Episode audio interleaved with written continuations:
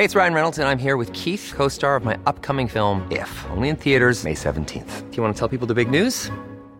All right, I'll do it. Sign up now and you'll get unlimited for fifteen dollars a month and six months of Paramount Plus Essential Plan on us. Mint Mobile punto com slash switch. Upfront payment of forty-five dollars equivalent to fifteen dollars per month. Unlimited over forty gigabytes per month. Face lower speeds. Videos at four eighty p. Active Mint customers by five thirty-one twenty-four get six months of Paramount Plus Essential Plan. Auto renews after six months. Offer ends May thirty-first, twenty twenty-four. Separate Paramount Plus registration required. Terms and conditions apply if rated P G. Entrevista.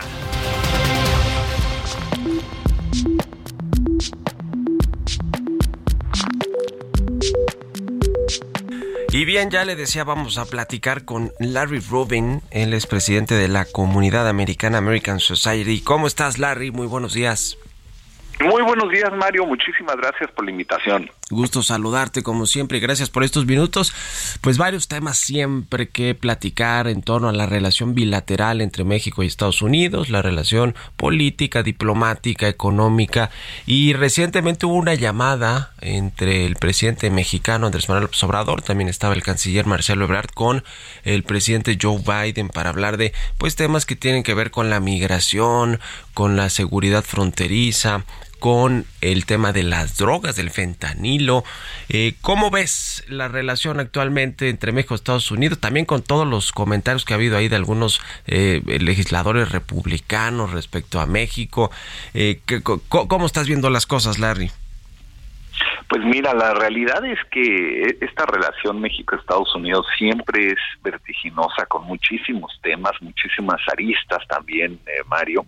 Eh, sin duda el tema del fentanilo es una preocupación mayor, eh, no nada más para la administración del presidente Biden, sino para los congresistas, eh, particularmente los que representan áreas eh, y, y ciudades y estados en donde se están viendo afectados con las muertes eh, provocadas por el fentanilo. Entonces, eh, pues no hay una solución mágica, ¿no? Y, y, y a fin de cuentas estamos viendo esa frustración eh, de muchos líderes políticos en Estados Unidos por tratar de, de, pues de minimizar el impacto que está teniendo el fentanilo en Estados Unidos. Es un asunto muy preocupante esto del fentanilo, para empezar, pues porque se han echado la bolita a todos, ¿no? Eh, China dice que no envía precursores químicos a México, el gobierno mexicano dice no, sí, sí nos envía y hay evidencias. Estados Unidos pues dice que en México se produce fentanilo y que hay evidencias, y México dice que no, que no hay evidencia de eso y que los cárteles no producen aquí el fentanilo. En fin, para empezar, nadie se quiere hacer cargo de su cor- de su res- corresponsabilidad o responsabilidad sobre el tema del fentanilo y de otras drogas, pero en particular esta que es muy letal o más letal que muchas otras que están en el mercado.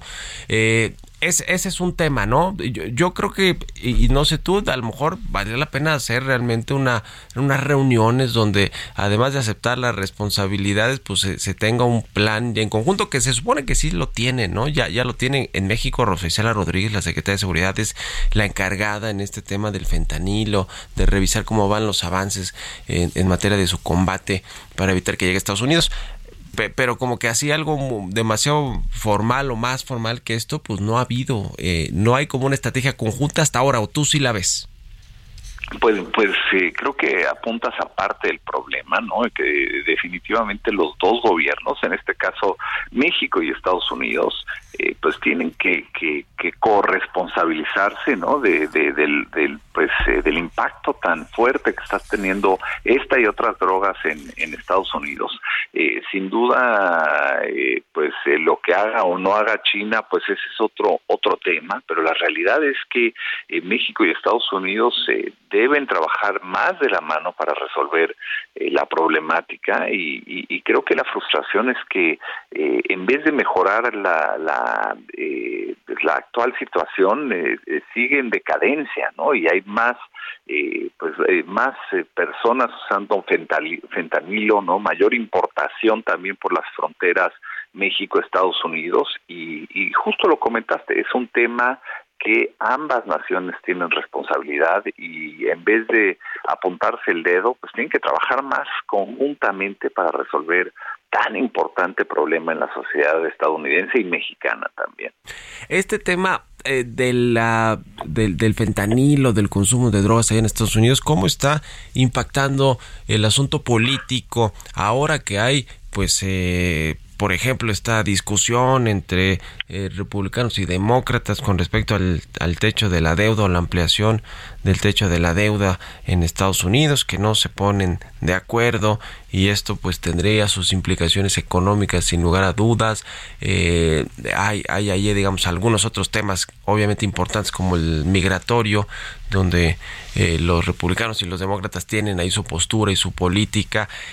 ¿Cómo está afectando todo el asunto del fentanilo, de la droga, del consumo, el tema político electoral? Porque pues vendrán eh, la, de, la definición de los candidatos para eh, la, las elecciones del próximo año de noviembre, las presidenciales, y, y todo esto, digamos, todos estos problemas que hay en Estados Unidos le interesan al electorado y son parte también de las propuestas que tienen los candidatos o los pre o posibles candidatos, ¿no?, para competir el próximo año. Sí, totalmente. Ahorita es un tema, eh, eh, pues a fin de cuentas, eh, sumamente político, también por la por la, lo letal que es el fentanilo, ¿no? Es una una droga que ha causado eh, cientos de miles de muertes en Estados Unidos. Hoy es eh, la principal causa de muerte entre eh, hombres de dieciocho a cuarenta y cinco años, ¿no? Entonces, eh, pues esto esto ha venido en aumento en los últimos tres años, el noventa y cuatro por ciento, ¿no? La verdad es que el crecimiento del fentanilo en Estados Unidos ha sido estrepitoso, y no ne- no necesariamente que estén consumiendo nada más fentanilo, pero lo están mezclando.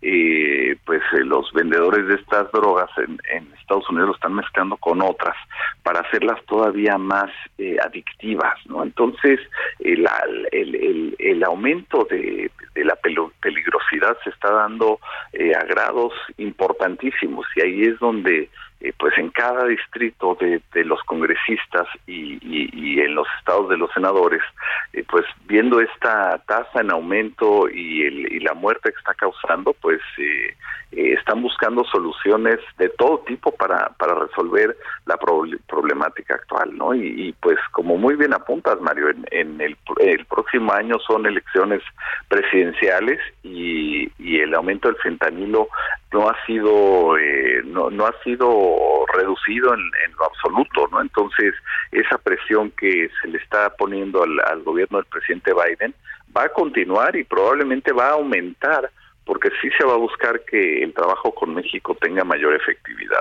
Uh-huh. ¿Cómo estás viendo las posturas eh, político-electorales a los posibles candidatos? Lo que ha sucedido con Donald Trump, con DeSantis, que también está muy interesado en obtener la candidatura de los republicanos, lo que sucede también con Joe Biden, que ya lanzó y anunció pues su intención de ser el candidato de los demócratas de nueva cuenta en noviembre del próximo año. ¿Cómo, cómo estás viendo el ambiente político electoral allá en Estados Unidos, Larry?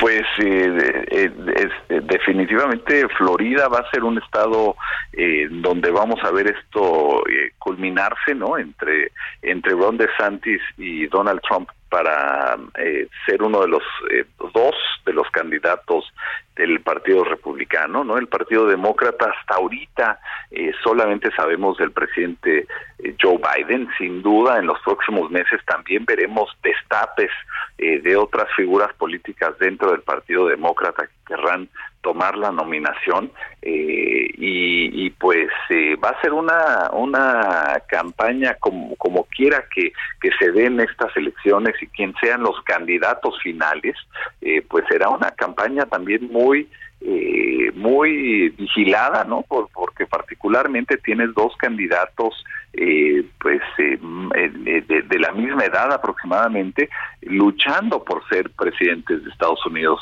en el veinticinco, ¿no? Entonces eh, va a ser una contienda interesante, y veremos final de cuentas si Ron DeSantis sí se apunta para ser precandidato, ¿no? Como lo ha hecho el presidente Donald Trump, eh, que el, el gobernador DeSantis aún no anuncia oficialmente y formalmente su campaña. Pues interesante, interesante lo que va a suceder en los Estados Unidos en los próximos meses, y estaremos platicando, si nos permite, Larry Rubin, presidente de la comunidad americana, American Society. Gracias por, por estar aquí con nosotros y muy buenos días. Muy buenos días, Mario, y gracias a ti.